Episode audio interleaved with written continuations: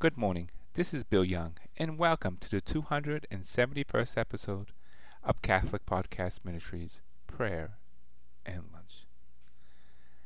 Today is the Vigil of Christmas, and uh, the topic of the title is Grace Abounds, and it's the, the last day of Advent.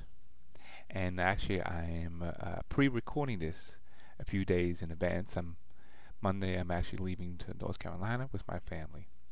So uh, I'd like to give opportunity to wish everyone uh, a very, very uh, Merry Christmas. And if you don't hear from me, hopefully you will. A Happy New Year in 2009.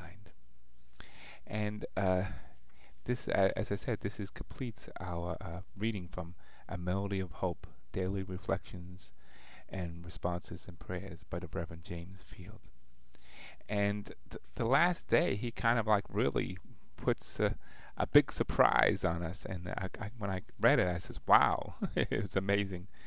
And so but uh, i'll let you hear that. And it's it's, it's a very big surprise.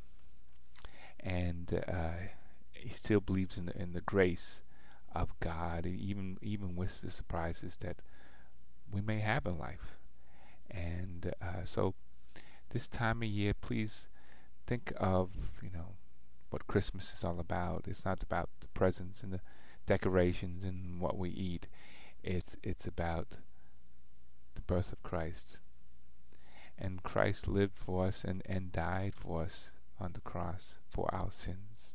So one day we all could join him in heaven and that's the real purpose of, of Christmas and and uh, the Reverend James uh, Fields really understands that and his today's uh, statements. Before I I'll start that, I like to do the the prayer. My uh, prayer is to obtain favors, and it was given to me by my aunt, Sister Mary Teresa. Hail and blessed be the hour and the moment in which the Son of God was born of the most pure Virgin Mary, at midnight in Bethlehem, in piercing cold. In that hour I vouchsafe, O oh my God, to hear my prayers, grant my desires through the merits of our Savior, Jesus Christ, and his Blessed Mother. Amen. Again, the topic is Grace Abounds. And uh, the Reverend James Field states, I'll tell you a secret about publishing. When you accept a writing project like this, the world turns inside out. That's because you have to pray your way through Advent in May and June and wrap the whole thing up by the summer solstice. The other day, just as I was poising the last apple, polishing the last apple, I was diagnosed with pancreatic cancer. The thing about re really bad news, if you have a habit of looking through the lens of faith, is that is that, that grace abounds.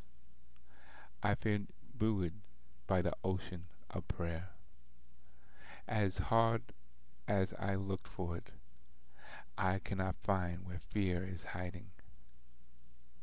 In part, I think because I have a good Advent and poring over Advent scriptures, saving the antiphons and reflecting on customs.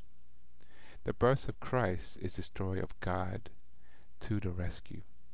Even though I'm getting used to the idea of having cancer, my Advent writing has assured me that even though I have cancer, cancer does not have me. There are focuses like Herod that is always ranged against God, but they cannot win the day. Look at the cre- crèche tonight. Smelly shepherds, high-end mine camels into the stables, perfectly contained at home with one another. God to the rescue is putting the world back together by making children of heaven we belong to Christ. We are literally canalizing the world as citizens operating the values of one another place. For my part, this is what the good news that I tended to hear well before Advent. The response For your part, I hope you observe Advent faithfully by praying more, keeping kinder, and being more compassionate, and giving generously to the poor. The prayer